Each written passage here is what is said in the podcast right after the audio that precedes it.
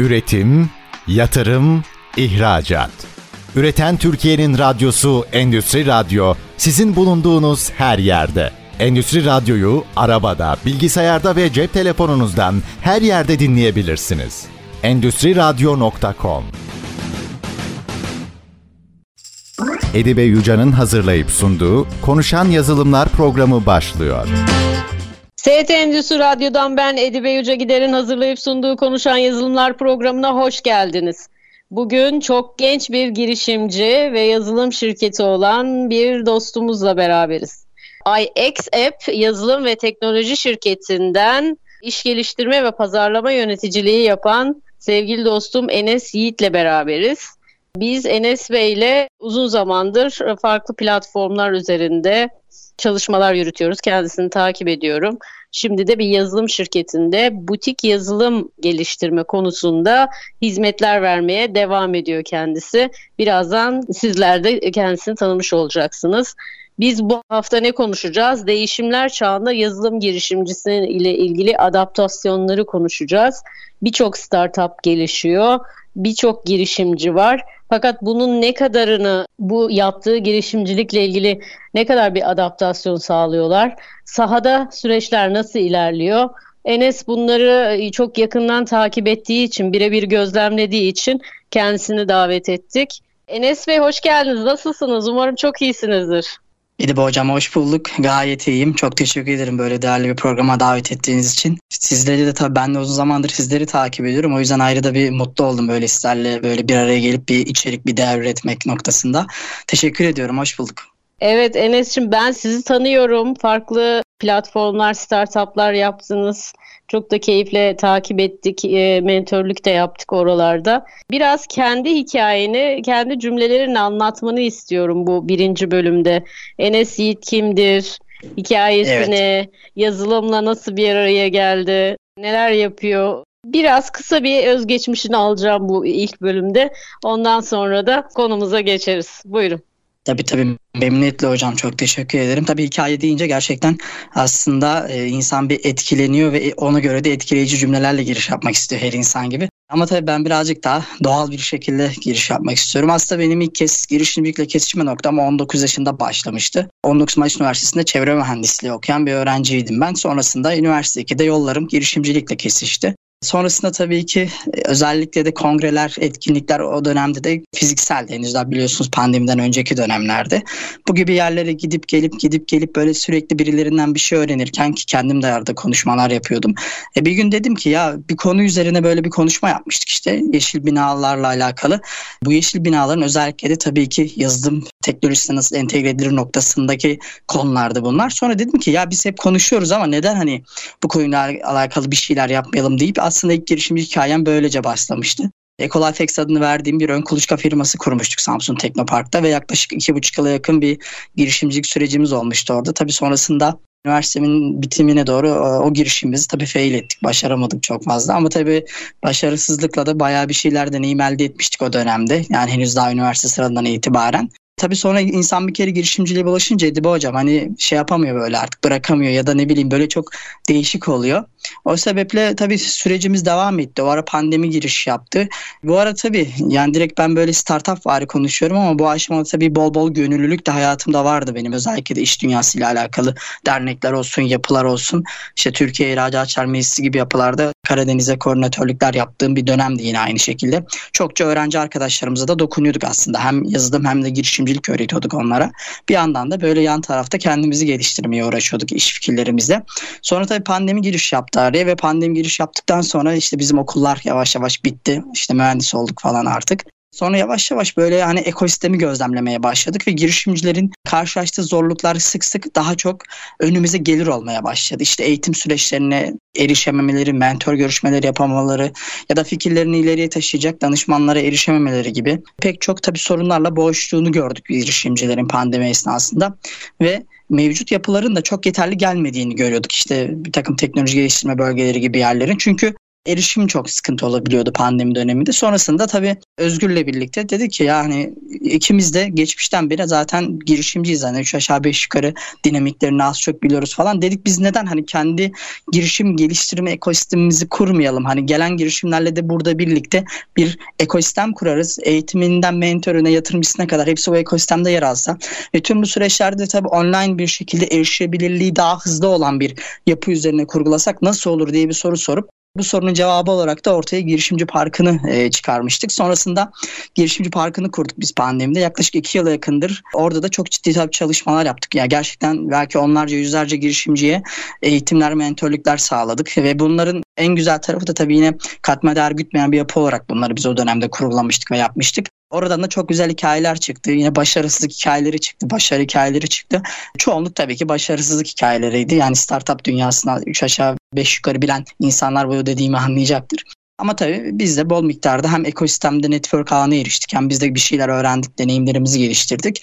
Tabii sonrasında ekosistem geliştiricisi olmak bir noktadan sonra tabii farklı yollara evriltiyor insanı. Çünkü artık birazcık da insan hayatı ilerledikçe tabii para kazanma ihtiyacı doğuyor, başka ihtiyaçlarınız doğuyor.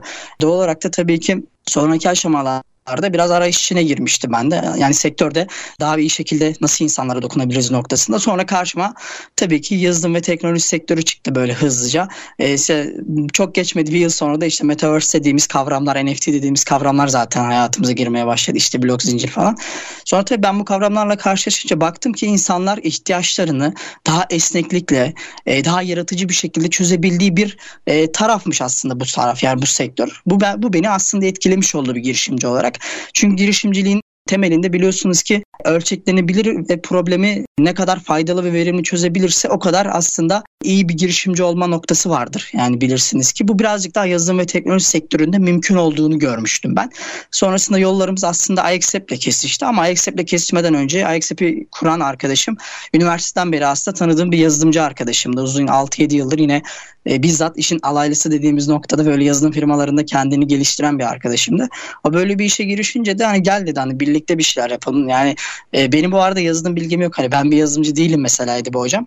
Ama tabii benim de iş geliştirme, işte pazarlama taraflarında ciddi bir tecrübem, deneyimim olduğu için arkadaş o noktayı birleştirmek istedi benimle. Kendisi tabii full stack developer bir arkadaş, iyi bir yazılımcı. Güçlerimizi böylece birleştirmiş olduk iAccept tarafıyla. Yaklaşık 3 aydır birlikte çalışıyoruz. Bu çok yeni bir hikaye. Şu anda da hani e, hatır sayılı derecede bir hizmet sunduğumuz müşteri ilişkilerimiz, müşteri taraflarımız olmaya başladı. Tabii biz sadece burayla da kalmadık. Startup dünyasında yine unutmamak istedik ve şu an startuplarla da çalıştığımız bir tarafımız da var. İşte çok yakın dönemde Long Stage adında bir blok zincir tabanlı Metaverse girişimimiz vardı. Kendileriyle teknik ortaklık kurguladık. Hem projenin ortağı olarak destek veriyoruz ürün süreçlerini hem de ben kişisel olarak yatırım süreçlerinde pazarlamadır, iş geliştirmedir elimden geldiğince destek sundum. Danışmanlık yaptığım bir girişim ve yakın dönemde bir yatırım turu tamamladı 4 milyon TL değerleme üzerinden. E, bu gibi taraflarla aslında tatlı bir hikayemiz var. Zorluklar da var tabii içerisinde. Ben biraz yüzeysel anlattım şöyle biraz hızlı olsun diye.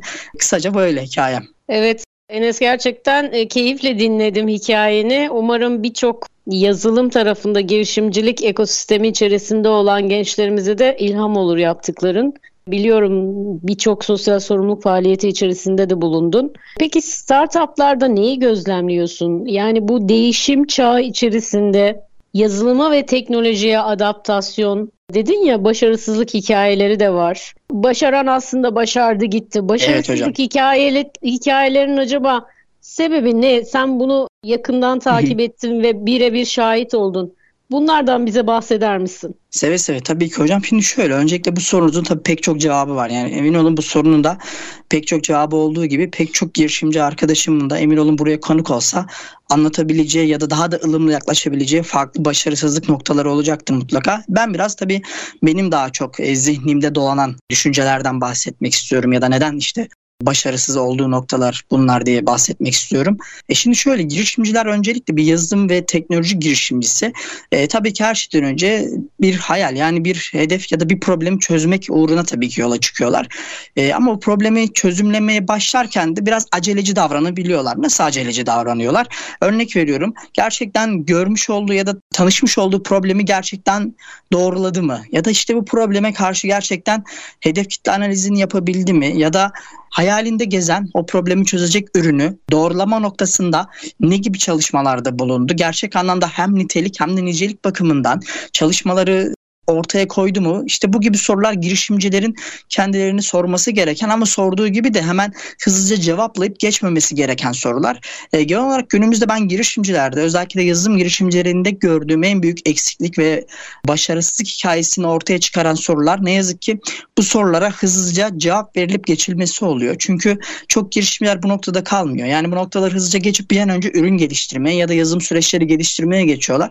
Hele de bir hele de biraz genç ekipse zaten hani işte işlerinde zaten böyle yazılımsal konuları üretebilen, ortaya çıkarabilen insanlar da yer aldığı için hızlıca bu tarafa odaklanmayı seçebiliyorlar. Ama günün sonunda bizim genel olarak gördüğümüz ortaya çıkar evet ortaya bir ürün çıkartıyorlar. Hızlıca bir MVP aşamasına geliyorlar ama sonrasında ne oluyor?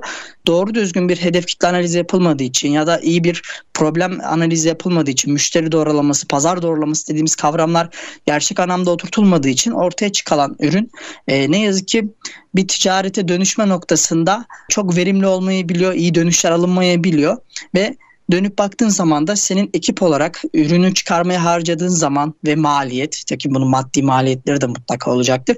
Birazcık ne yazık ki üzücü oluyor, üzebiliyor. O yüzden benim birazcık böyle yazılım ve teknoloji girişimlerinde gördüğüm en büyük nokta gerçekten e, doğrulama dediğimiz noktalar. Yani fikri buldun evet e, problem de var tamam ama gerçekten bu fikri problemin gerçek anlamda bir e, altyapıya oturtmadan bunun pazar doğrulamasını, müşteri analizini, rekabet, en önemli şey de rekabet analizidir. Bunu yapmadan gerçek anlamda ben bir sonraki aşamaya geçilmemesi gerektiğini düşünüyorum. Çünkü ortaya sonrasında ciddi maliyetler çıkabiliyor ve bunlarda ciddi başarısızlara her şeyden önce motivasyon düşüklüğüne sebep oluyor bu hocam. Çünkü biliyorsunuz girişimcinin e, motivasyon düştükten sonrası pek etkili de olmayabiliyor sonraki aşamalar. Çünkü ekibin de motivasyon düşüyor. O yüzden bu doğrulama aşamalarına daha da çok önem verilmesi önemlisini arz ediyorum. Çünkü günümüz girişimcilerinde şu algı var. Ya hemen yatırım almalıyım. İşte yatırıma çıkalım. Hadi ürünü üretelim falan. Hani bu işler bu kadar kolay değil. Yani bu kadar kolay olsa ben hani hep diyorum yani benden çok daha deneyimli uzun yıllar bu işi harcamış insanlar var ama hani ben bile kendim 6 yıldır girişimcinin içerisindeyim. Hani böyle kolay olsaydı şu an muhtemelen ben de bir yani ne denir en kaba tabirle diyeyim uçar giderdik herhalde ondan sonra ama böyle kolay değil bu süreçler. Gerçek anlamda ortaya bir değer yarattığını ispatlaman gerekiyor girişimci olarak. Tabii ki çok mükemmeli de beklememek lazım. Onu da bir ekleme yapayım tabii ki. Benim doğrulamadan kastım gerçek anlamda ayakları yere basan bir fikir üzerine MVP süreçlerini geliştirmeye başlamaktı. Deyip kısaca şöyle bir noktalayayım. Yine tabii ki akışına göre yorum yapmak istediğim noktalar olacaktır hocam. Evet, biz de mentörlük yaptığımızda startuplara, genç arkadaşlara çok aceleci davranmamaları gerektiğini, adım adım ilerlemeleri, küçük adımlarla ve sabırlı bir şekilde sağlam bir zemine oturtarak başlamaları gerektiği konusunda telkinlerde bulunuyoruz.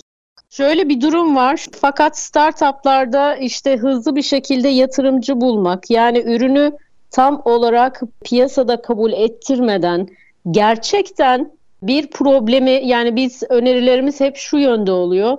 Gerçekten insanların hayatına dokunacak bir iyilik hareketiyle başlanı, başlanıp ve bir ciddi bir sorunu çözecek bir ürün yaratın diye öneriyoruz.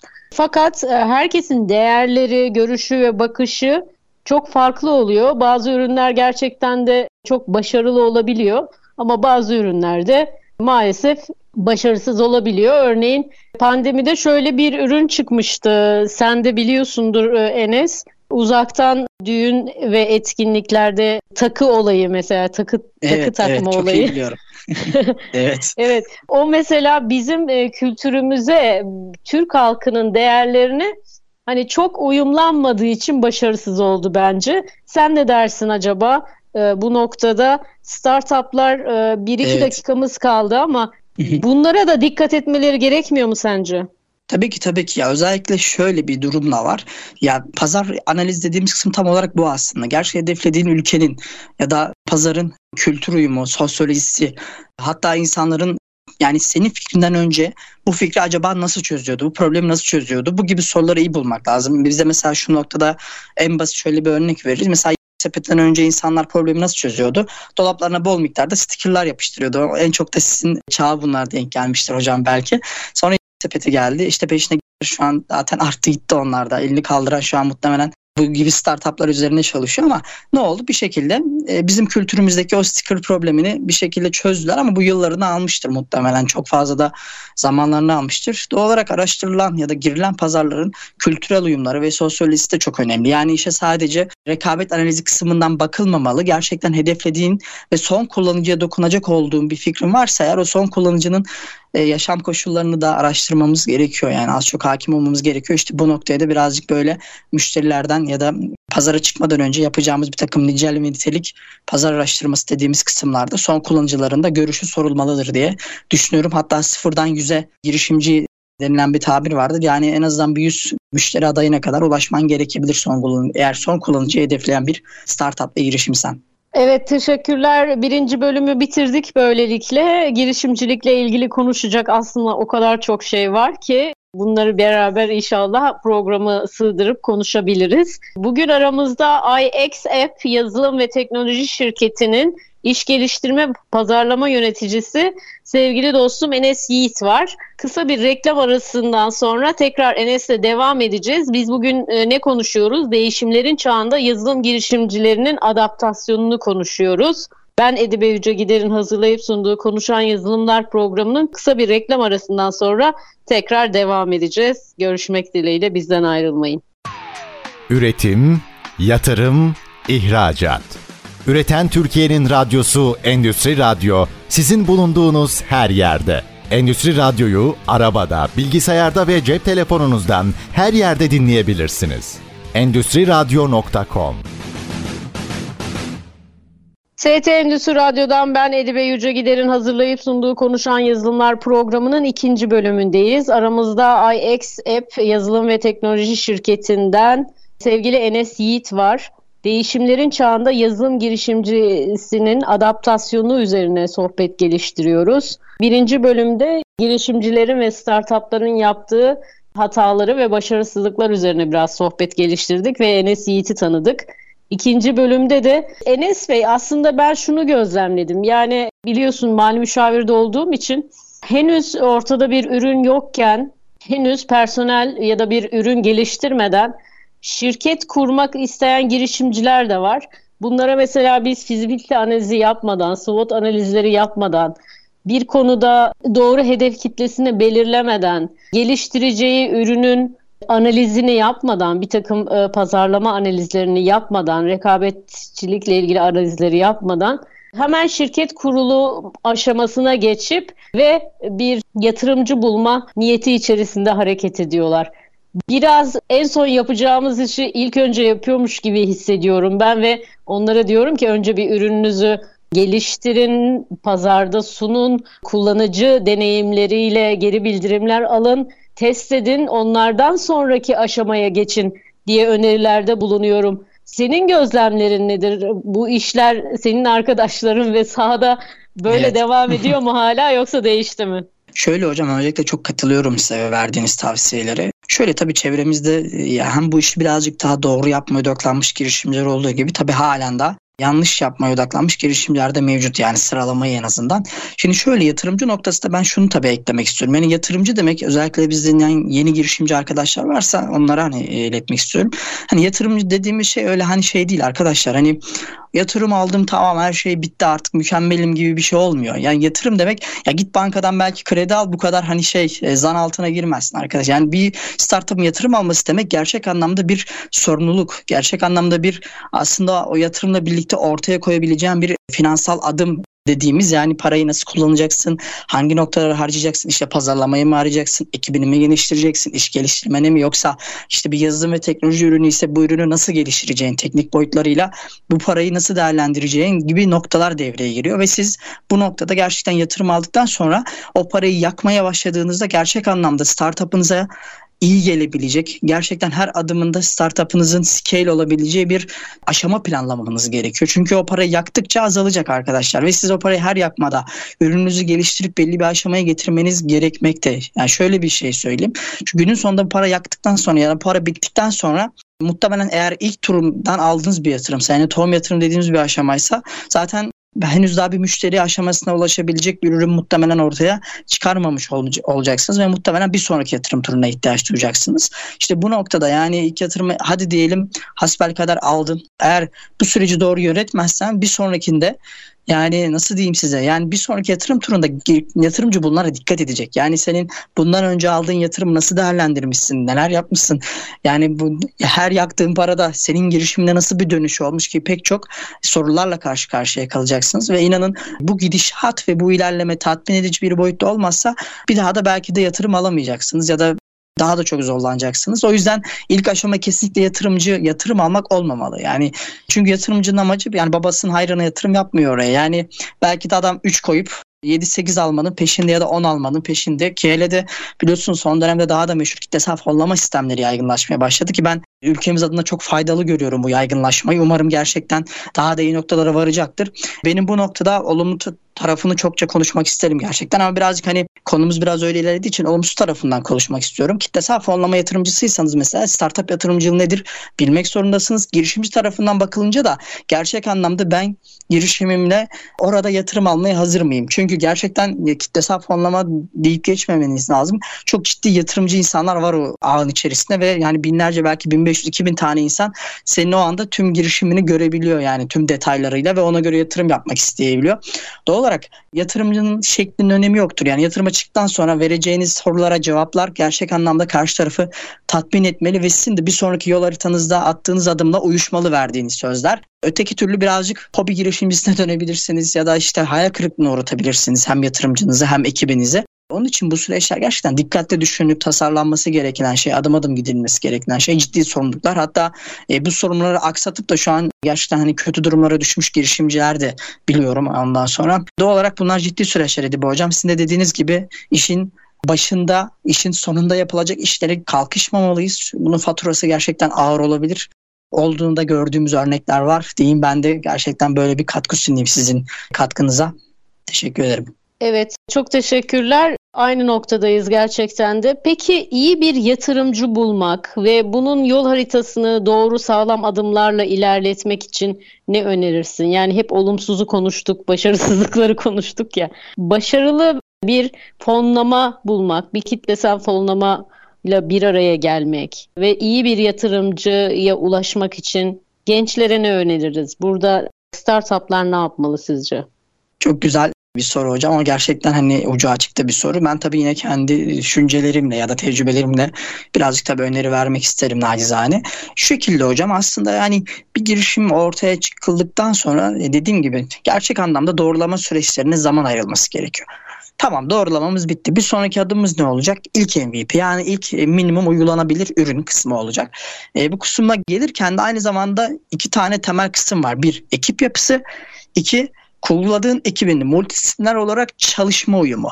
Yani şöyle bir şey. Tabii sen doğruladıktan sonra fikri bu projeyi ya da kafandaki o fikri hayata geçirme için bir ekiple çalışmak zorundasın. Ama bu ekibi öyle rastgele ya da birazcık arkadaşlık ilişkilerinden yola çıkarak seçmemen gerekiyor. Eğer böyle bir hataya kalkışıyorsan muhtemelen orası biraz kahvehaneye dönecektir ve sonraki aşamada senin ürün üretim aşamasında başarısızlığa götürecektir. O yüzden pro, girişimcilerin özellikle de en baştaki bu aşamalarda ekip kurma yapısında çok profesyonel davranması gerekiyor. E tabi ben bu soruyu konuştuktan sonra şu şekilde sorular gelecektir. İyi de hani ben gerçekten profesyonel ya da ekibime istediğim bir insanı nasıl alabileceğim? Sonuçta hani belli bir noktaya kadar girişimciler ekibine ödeme yapamıyorlar. Yani finansal açıdan çünkü belli bir kısıtlamaları olabiliyor.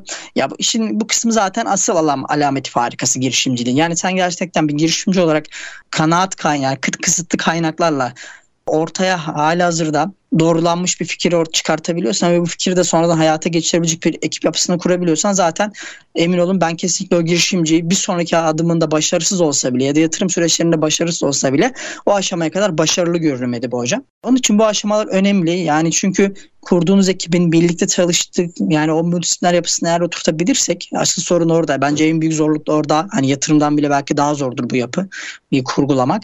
E gerçekten bir bakmışsınız zaten gerçek anlamda e, sizin doğrulamış olduğunuz probleminize uygun bir e, MVP çıkacaktır. E, bu ortaya çıkan MVP ile de yavaş yavaş müşteri ilişkileri tarafınızı başlatmanız gerekiyor. Yani onlara test ettirmeniz gerekiyor, denemeniz gerekiyor, sürekli geri dönüş almanız gerekiyor. İşte feedback dediğimiz o feedback kültürü çok önemli bir şey. Sonrasında tabii ki bu aldığımız geri bildirimlere de yine bizim tabii vizyon da önemli burada. Sonuçta sen ortaya bir vizyon koyuyorsun problemi çözmek için. E, bu problemi çözmek için de zaten çok böyle aldığın her feedback'te de tabii ki iç, işin içine karıştırmaman da lazım. Yine aldığın feedback'lerin fizibilitesini yapacaksın. Gerçek anlamda senin çözmeye çalıştığın probleme iyi gelecek bir fikir varsa bunu yine ürününe ya da hizmetine entegre etmek zorundasın. E bu da işte ikinci ya da üçüncü aşamalarımıza denk geliyor. Bu aşamalarda başarıyla giderse zaten yavaş yavaş üretmiş olduğumuz MVP insanlara ya da hizmet işte insanlara dokunmaya yani müşterilerine yavaş yavaş ulaşmaya başlıyor. Bu noktada tabii ki sağlam marka ve pazarlama stratejileri devreye giriyor. Yani bu sefer de senin insanlara ulaştırmış olduğun fikri insanlar gerçekten ki hani gidip bir başkasına anlatacak mı? Yani çünkü biliyorsunuz pazarlamada en iddialı pazarlama yöntemi Mont and Mont dediğimiz yani ağızdan ağza dediğimiz pazarlama yöntemidir. Çünkü insanlara benimsetmeniz gerekiyor bu ürünü bir şekilde. Yoksa öteki türlü zaten kıt kanat kaynaklarla çalışan bir girişimin çok ciddi pazarlama ya da satış bütçeleri ayırmasının çok mümkünatı yok biliyorsunuz ki. E, yavaş yavaş da bu süreçlerde de örnek veriyorum başarılı olduk. Gerçekten e, hatır sayıda bir müşteri kitlesine ulaşmaya başladık B2C ya da B2B olarak. Sonraki aşamalarda yavaş yavaş tabii ki yatırım süreçlerini bence düşünmeye başlayabiliriz. Ha, bundan önceki aşamalarda tabii ciddi devlet teşvikleri ve destekleri de olabilir. Bunları da araştırmalı girişimci fikrine göre, işine göre. Çünkü ben görüyorum yani birçok girişimci gerçekten işte TÜBİTAK Big süreçleri olsun işte COSGAP olsun buralardan da yararlanabiliyorlar. Tabii fikrinizin uygunluğu bu gibi yerlere onlar yine sizin bileceğiniz. Hani kimi girişimci diyor ki ya ben işte orası benim için uygun olmuyor. İşte niye diyorum işte şöyle engelleri oluyor gibisinden. Tabii dönütler de alabiliyorum zaman zaman. Ama dediğim gibi yani bu gibi süreçlerden de bu aşamada yararlanabilir. Yani devlet teşviklerine, desteklerine dikkat etsinler ki çok yeni. Daha geçen hafta işte Turkon 100 diye bir program e, mesela yine devlet tarafından çalışmaya alındı. Sonraki aşamada dediğim gibi birazcık daha yatırım süreçleri düşünebilir. Çünkü yatırımcının karşısına gittiğiniz zaman çok acımasız sorularla karşılaşabiliyorsunuz. Yani ne kadar müşteriye ulaştın? Senin ciro hedefin nedir? İşte 5 yıllık finansal projeksiyonu nedir? Bu zamana kadar ne yaptın? Ekibinde kimler var? Ekibindeki insanların deneyimleri neler gibi gibi çok ciddi acımasız sorularla karşılaşabiliyorsunuz ve yani yatırımcı o kadar hani biz mesela mentorlar ya da danışmanlar siz de bileceksinizdir ki biz işin e, acımasızlık tarafından çok birazcık da işi geliştirme tarafındayızdır ama yatırımcı evet o da işin geliştirme tarafındadır ama ondan önce tabii ki ortaya bir maddiyat koyacağı için birazcık da işin acınacak tarafında da yer alır. Yani acıtır gerçekten o sorduğu sorularla. İşte bu sorular iyi cevap verebilmek için, bu sorulara karşılık verebilmek için birazcık sabırla fikrimizi, işimizi geliştirmeye odaklanmamız lazım. Bu aşamadaki finansal kaygılarımızda yine girişimcinin tabii ki yeteneğine kalıyor. Yani benim burada vereceğim çok net öneri bu kısımda olmayacaktır ondan sonra. Dediğim gibi bu şekilde kısaca öneri vereyim bu aşamaları, basamakları ve bana katılan dinleyen arkadaşlarım olacaktır. Katkı sunacak olacaktır ya da katılmayan olacaksa da mutlaka LinkedIn'den ulaşsın.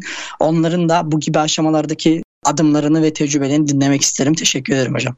Evet teşekkürler Enes'cim. Gerçekten önemli konulara değindin. Özellikle doğrulama süreçleri birinci aşamayı bunu bitirmek gerekiyor. Uygulanabilir bir ürün ürettikten sonra multidisipliner bir ekiple çalışmak çok önemli. Çünkü burada bir süre finansal sıkıntı yaşıyor girişimcilerin çoğu. Ürünü geliştirip ortaya koyana kadar maaşsız çalışıyorlar. Bir gelir elde etmiyorlar. Sonra bir ürün ortaya koyuluyor hep beraber. Bir takım devlet teşvikleri ve destekleri de var fakat bunlarla ilgili çok yeterince bilgi konusunda vakıf değiller. Sanki teşvikler genelde teşvikler bu tür teşvikler önce siz kendiniz ödüyorsunuz ve bir şirketleşmeniz gerekiyor.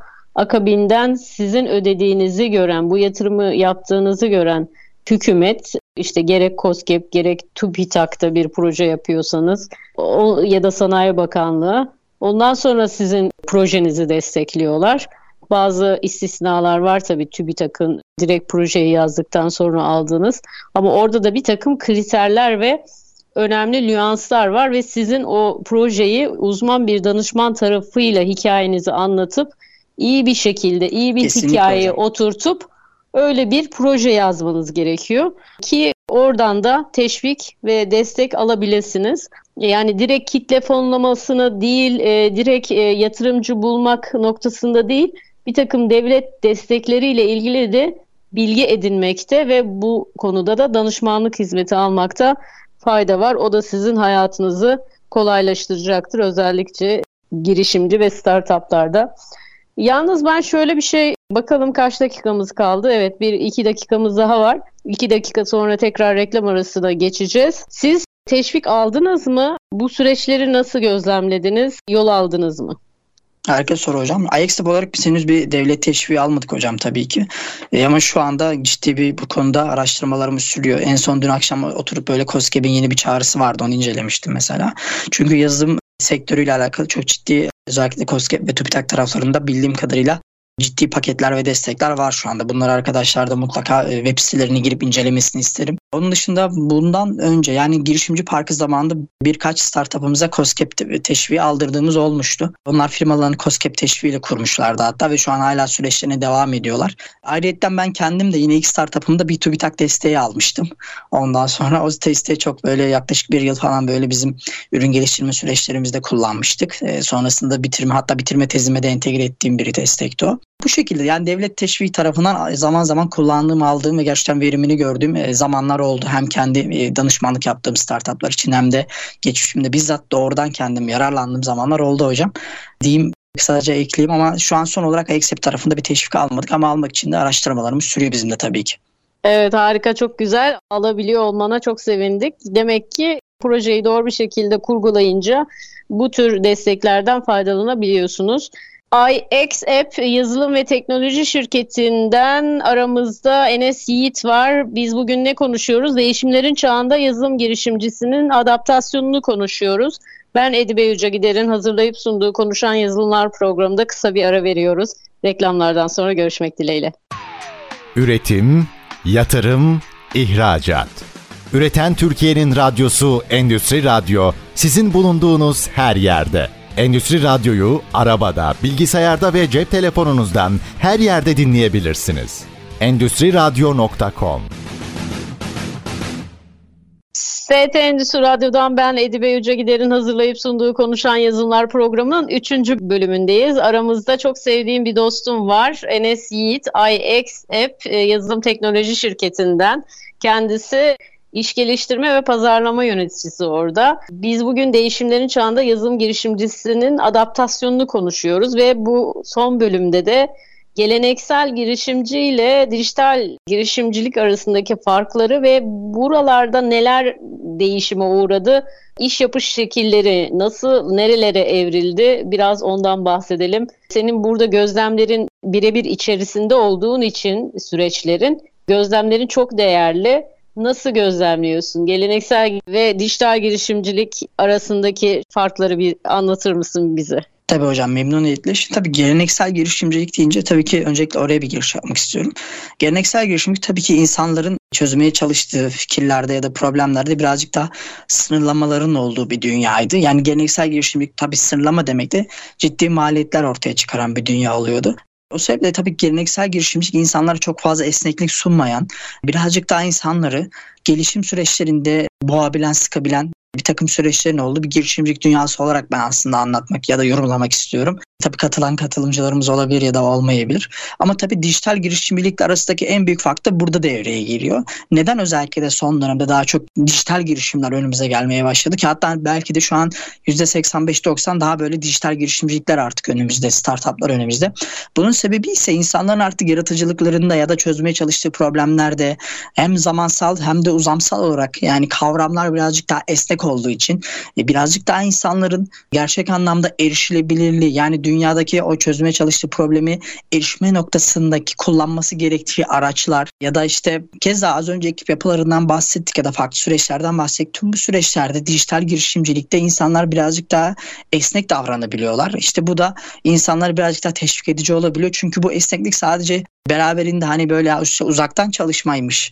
Efendime söyleyeyim işte bir app yapalım hadi bunu da mağazaya koyalım işte şu kadar müşteri erişelim para kazanalım gibi tabii basic kavramlara da indirgememek gerekiyor. Buradaki esneklik beraberinde şunu getiriyor. Girişimciliğin en önemli aslında yapı taşlarından birisi yani maliyet ve zaman dengesi. Yani şöyle bir şey var. Ben hep girişimcilikte de yazılım süreçlerinde yani mesela aldığımız müşterilerde bile ben buna dikkat ederim. Yani ortaya çıkaracağımız ürünün ne kadar zaman harcamamız gerekiyor? Bu zamanın içerisinde örnek veriyorum senin kurgulaman gereken işte kullanman gereken işte dijital araçlar var. Buraya odaklaman gereken bir ekip yapısı vesaire ciddi bir know-how süreçleri yani bilgi süreçleri de var aslında. İşte bu süreçleri bir araya getirdiğin zaman ve bir taraftan da zamanı yan yana koyduğun zaman ortaya çıkaracağın ürünün sonraki aşamalarda kazanç dengesi noktasında gerçekten tatmin edici sonuçlar vermeye devam edebiliyor mu bu ürün sana? İşte bu sorunun cevabı birazcık böyle olumlu olduğu an aslında dijital girişimcilik gerçekten daha da böyle iyi yani tatlı bir hale gelmiş oluyor. Öteki türlü tabii dijital girişimci tabii geleneksele göre avantajlı ama dijital girişimcinin şöyle bir dezavantajı da doğabiliyor hocam. Yani gerçek anlamda dediğim gibi mesela çok kolay bir şekilde bir MVP yapabilirsin, bir mobil app de tasarlayabilirsin belki. Ama bu aşamalarda da gerçekten az önce ilk bölümlerde belki değinmiştik. Yani aceleci davranmak ya da işte sırf böyle kendi hayalimiz olsun diye maliyet ve zaman ayırıp ortaya çıkardığımız bu dijital girişimler gerçek anlamda problemlere odaklanmadığı noktada da tabii ki bizim için de kayıp durumuna geçiyor. Ama buradaki esneklik e, günün sonunda gerçek anlamda dijital girişimcilere maliyet bakımından gerçekten teşvik edici oluyor aslında.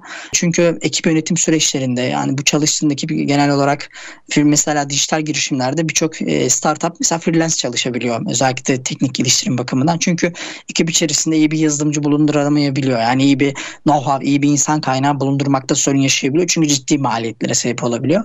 E bu noktada ne yapıyor? Eğer dijital bir ürünün varsa yani dijital bir girişimcisi girişimciysen aynı şekilde dijital bir çalışabilecek insan ekip bulabiliyorsun kendine. Bu gibi avantajlar harika harika. Ama geleneksel tarafta dediğim gibi bu gibi esneklikler ya da bu gibi dijital erişilebilirlik çok fazla olmayabiliyor. Birazcık daha geleneksel girişimler zaten e, yerel kalabiliyorlar ya da yerel kaldığı gibi de işte çevresine yayılma noktasında çok ciddi maliyetlerle karşılaşabiliyorlar. E tabii ki sınır demek aynı zamanda sizin hani ortaya koyduğunuz vizyona da bir sınır koymak demek. Bu geleneksel girişimcilikte insanları kısıtlayan aslında başlıca kavramlar tabii derinlemesine girmek gerekebilir. E ama dijital girişimcilikte birazcık daha esnek olduğu için süreçler hem teknik hem çalışma hem ekip bakımından birazcık daha insanları teşvik edici bir tarafı var. Teşekkür ederim hocam. Evet ben teşekkür ederim değerlendirmelerin için. Gerçekten de şey dijital girişimcilik çok fazla hızlı ve yaygınlaşabiliyor ve birçok kitleye çok hızlı bir şekilde erişebiliyorsunuz. Yani geleneksel girişimciyle kesinlikle kıyaslanamayacak düzeyde çok hızlı ilerleyebiliyor. Peki herkes girişimci olmalı mı? Yani bu biraz şey bir soru. Bu yazılım dünyasından ayrı değerlendirmemiz gereken bir soru. Yani bazı insanların değerleri çok farklı oluyor. Yani istiyor ki düzenli bir maaşım olsun, bir görev tanımım olsun ve ben onu yapayım. İşin sonunda da evime gelip sürecimi tamamlayayım istiyor. Bazı insanlar da böyle 7-24 bir iş geliştirmek, bir proje yaratmak ya da o işi daha iyi bir noktaya taşımak için 24 saat kafa yorabiliyor. Yani bizim seçeceğimiz ekipler arasında bir takım değerlendirmeler ve kriterler öngörmemiz ve bu yetkinlikleri tespit etmemiz için analizler var mı? Yani böyle yazılımlar da geliştiriliyor mu? Çünkü ekibimize aldığımız kişinin değerleri çok önemli. Eğer bu noktada bir sıkıntı yaşarsak o ekip başarısızlığa neden oluyor. Biz hep onu gördük danışmanlık ve eğitim verdiğimiz süreçlerde de. Sizde durumlar nasıl? Sen nelerle karşılaştın? Çok harika ve yerinde bir soru hocam. Teşekkür ediyorum. Ben bu soruyu üç başlık altında ele alacağım. Bir, herkes girişimci olmalı mı? E, ikinci başlığım, girişimcilerin e, ortaya çıkarılan ürünlerin bir de müşteri tarafı var. Yani ikinci başlığım müşterileri ele alacağım. Üçüncü başlıkta da insan kaynağını ele alacağım. Yani son sorunuza bir takip hocam. Şimdi ilk başlığımıza gelirsek tabii ki herkes girişimci olmak zorunda değil bir kere. Ama özellikle tabii biraz son dönemdeki bu artık ülke gündeminden mi diyelim hani son dönemdeki ekonomik şartlardan olabilir belki. insanlar yavaş yavaş böyle e, kobi olmaya, girişimci olmaya çok daha fazla yönelmeye başladılar. Birazcık da tabii belki sosyal medyada böyle çok motive sözler, çok motive videolar paylaşıyorlar. Belki onların etkisi de olabilir bu işte. işte ya ben hep diyor işte sabit maaşla mı çalışacağım işte gel bir e-ticaret sitesi kuralım, bir e-ticaret yazılımı yapalım işte gel şöyle bir yazılım işi yapalım işte şöyle bir ürün falan gibi böyle birdenbire bir hevesle bir hobiyle yola çıkmış e, aslında çok hem de, gerek devlet çalışanları var hem de özel sektör çalışanları var. Ben de bunlarla karşılaşıyorum. Yani gelip işte bu gibi insanlar içerisinden bize şu an hani yazılım ürettirmek isteyen insan insanlar çıkabiliyor. Ama tabii onlarda gördüğüm eksiklik şu gerçekten şey bir hayalleri çok güzel oluyor genelde böyle insanların geliyorlar anlat anlatıyorlar böyle falan. Ondan sonra iş biraz ciddileştikten sonra bir Yani bu hayali hayata geçirecek hiçbir e, aslında deneyimleri olmadığını, yani girişimciliğin ne olduğunu, ne olmadığını daha bilmediği, iş modeli nedir bilmeyen insanlar olmuş oluyor. E bu da tabii ki yeterli olmuyor tabii. Yani önce bir şeyleri öğrenmek lazım. Hani yani özel sektör çalışanları ya da devlet çalışanlarına sesleniyorum buradan. Hani girişimlik çok başka bir dünya. Onu bir söyleyeyim. Hani o birden böyle hani benim bir fikrim var hadi yapalım gibi olmuyor arkadaşlar. Hani biz dinleyenler varsa. Çünkü bunlarla karşılaştım son günlerde. Bir de işin garip tarafı üçüncü bir aşama. Çiftleşten sonra da ya burayı destekleyecek finansal bir güçleri de olmuyor genel olarak. Bilmiyorum kafalarındaki girişimciler genelde böyle şey herhalde gönüllü çalışan insanlar gibi mi algılanıyor bilmiyorum. İkinci olarak da müşteri kısmı. Şimdi şöyle biz yazılım geliştiricileri ya da yazılım firmaları genelde karşılaştığı şey özellikle Türkiye ekosisteminde müşteriler gerçekten çok güzel iş istiyorlar. Böyle şöyle olsun, bu da olsun, böyle olsun. Ama işin karşılığını vermeye gelince hem maddi hem manevi o konuda yetersiz oldukları çok açık Edip hocam. Yani işin hakkını vermiyorlar ama işin kaliteli istiyorlar. Mesela yazılımcıların çoğu burada bana hak verecektir. Gerçekten yani siz gerçek anlamda kaliteli bir iş istiyorsanız o işi öldürmemeniz gerekiyor. Yani neyse bu işin değeri yazılımcılara biçmeniz gerekiyor. Ondan sonra işte yazılımcılar gitti, ülke dışında çalışıyor, şu oluyor. Ağlar durursunuz arkadaşlar ama yapacak bir şey yok. Yani gerçekten bu duruma getiren de müşteri kitlesi oluyor. Yani hakkını vermeniz gerekiyor istediğiniz yazılımın. Şu an Türkiye'de bu anlamda yazılım firmalarının ben çok ciddi canının yandığını düşünüyorum hocam. Gerçekten çok komik rakamlara mobil app'ler ya da bir takım yazılım altyapılarının yapıldığına şahit oluyorum. Üçüncü olarak da sizin de bahsettiğiniz üzere insan kaynağı kısmı. Yani şöyle bir şey. Özellikle de şu an bu anlamda tabii ki benim bildiğim kadarıyla insan kaynağı konusunda çalışan ya da insanı bir şekilde değerlendirebilen yazılımlar var diye biliyorum. Hatta bazılarıyla da e, zaman zaman çalışma şansım olmuştu. Ondan sonra bu gibi yazılımlar tabii ki ne kadar çözümcü olur bilemiyorum. Hani ben dizet kullanmadığım için. E, ama insan kaynaklarına da önerim şu. Gerçek anlamda şöyle düşünün. Yani artık her şey elimizin altında. Yani şu an mesela biz bu yayını bir telefondan yapıyoruz ya da bir bilgisayardan yapıyoruz. O kocaman bir dünya, kocaman bir kütüphane aslında. Yani her şeyi öğrenebileceğiniz bir öğretmen aslında. Şimdi günümüzde e, özellikle de yeni nesilde şu var. Mezun oluyorlar. Mesela bilgisayar mühendislerinde ben bunu şu an daha çok görmeye başladım. Hani işin içine girdiğim çünkü görüşüyorum hani ekibimi genişletmek için. Bilgisayar mühendisliği bitiriyor ama hiçbir tane mobil app yazma deneyiminde bulunmamış. Yani bir web site bile yapmamış ama bilgisayar mühendisliğini bitirmiş insanlar var. Yani hani işin daha da ileri aşama yazılımlarından hiç bahsetmiyorum. Çünkü bak en basitlerinden bahsediyorum. Web site ve mobil app'in ucundan tutmamış ama adam bilgisayar mühendisi bitirmiş mesela. Yani hiçbir şey bilmiyor. E geliyor işte çalışmak istiyor falan hani. Ya şimdi şöyle bir gerçek de var biz işveren taraflarında. Biz performanstır bu. Performansın kadar para kazanırsın aslına bakarsın. Doğal olarak ben iş hacmimi genişlettikçe aldığım işi iş tarafta gerçek anlamda hakkını verip üretecek insanlarla ben hani ancak ilerleyebilirim. O zaman çünkü para da kazanırsın o parayı da bölüşebilirsin. Onun için ben buradan özellikle insan kaynağı tarafında genç yani benim gibi genç arkadaşlar öneririm. Özellikle de teknik taraftan bir eğitim alıyorlarsa bu teknik taraflarını o üniversitelerdeki basic eğitimlerle sınırlandırmasınlar. Ya kesinlikle çıksınlar. Yani ya bugün Udemy'si var, o su var, bu su var. Onlarca kurslar var, eğitimler var. Okullardan daha da kaliteli içerikler var oralarda emin olun. Hani bunları alsınlar yan tarafa ekranı ikiye bölsünler. Yan tarafta bu eğitimleri alırken bir yandan da üniversite sıralarında bir şeyler geliştirsinler. Portfolyolarını genişletsinler.